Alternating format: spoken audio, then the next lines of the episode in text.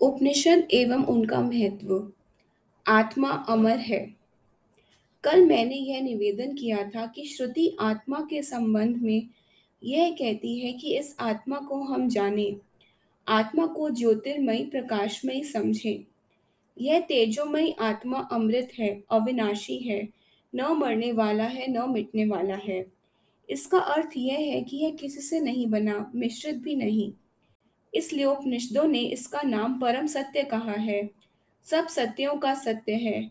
सत्य और अमृत एक ही अर्थ को सिद्ध करते हैं। आत्मा अमृत है। यह आत्मा के स्वरूप का वर्णन करते हैं। सत्य आत्मा है। सांप्रदायिक ग्रंथ धन के अनेक लक्षण कहते हैं। जैसे मनुष्य डरने वाला हो खाने पीने में भ्रमी हो किसी को छूने से धर्म नष्ट हो जाता है अथवा किसी विशेष वस्तु के सेवन से पतन हो जाता है।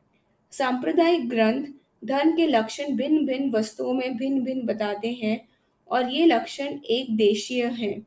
धन का लक्षण सत्य तो सर्वव्यापी है।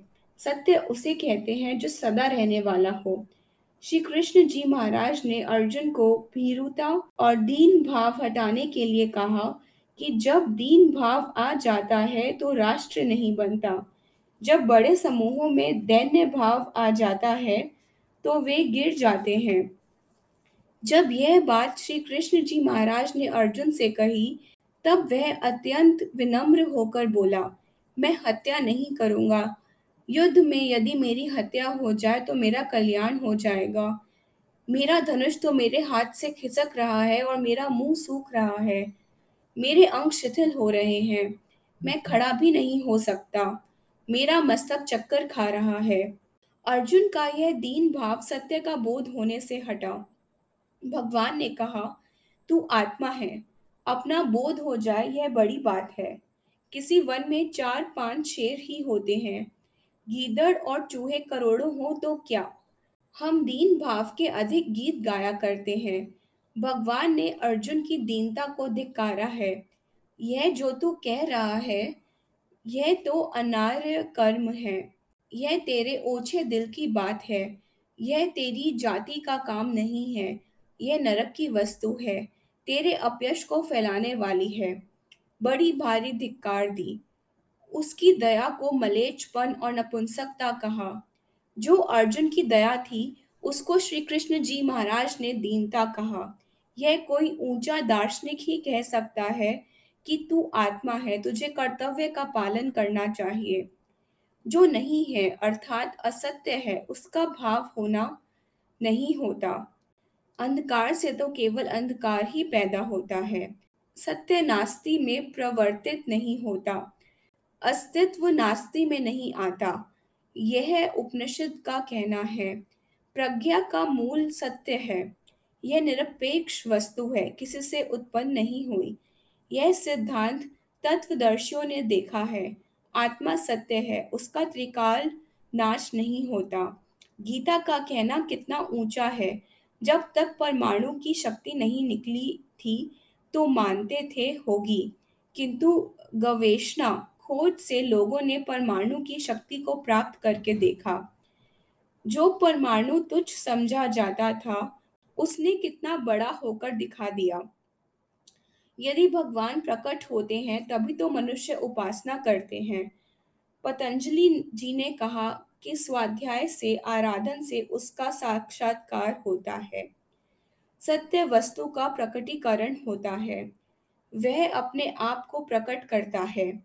जब द्वार ही बंद कर दिया जाए तो फिर प्रकट ही क्या हुआ? यदि मान लिया जाए कि आत्मा नहीं में से पैदा होता है तो आपके आगे क्या आएगा? अपने अस्तित्व पर निश्चय हो कि मैं सत्य हूँ और फिर गहरी डुबकी लगाए तो अपने अस्तित्व का प्रकाश होना ही चाहिए। भगवान ने अर्जुन से कहा, कभी ऐसा समय नहीं था जब तू नहीं था। वह त्रिकाल और त्रिलोक में विद्यमान है और इन सब लोक लोकांतरों से बड़ा है। यह मेरा आत्मा है। आत्मा सत, चित्त, शुद्ध, आनंद, शक्ति है। अहम भाव लाने से आत्म भाव जागता है। इसको कैसे जाने? सुन सुन, अंधे पावे राह। विश्वासी आदमी भी वहाँ चला जाता है, जहाँ और जाते हैं। यह मैं हूँ, इस प्रकार जाने। यह अपने अंदर मनन करे। वह आप किसी दिन कहेगा कि वह मैं हूँ? यह भारतीय रीति बहुत ऊँची है। यह सिद्धांत बड़ा पुरातन है। यह काल्पनिक बात नहीं है। यह धर्म है। धर्म में कोई अंतर नहीं पड़ता। मत और धर्म में भेद है। मतों में बहुत कुछ अनुचित मिला होता है। धर्म तो शुद्ध गंगा जी की धारा है, जिसमें आचार्यों और दुराचार्यों का हाथ नहीं लगा।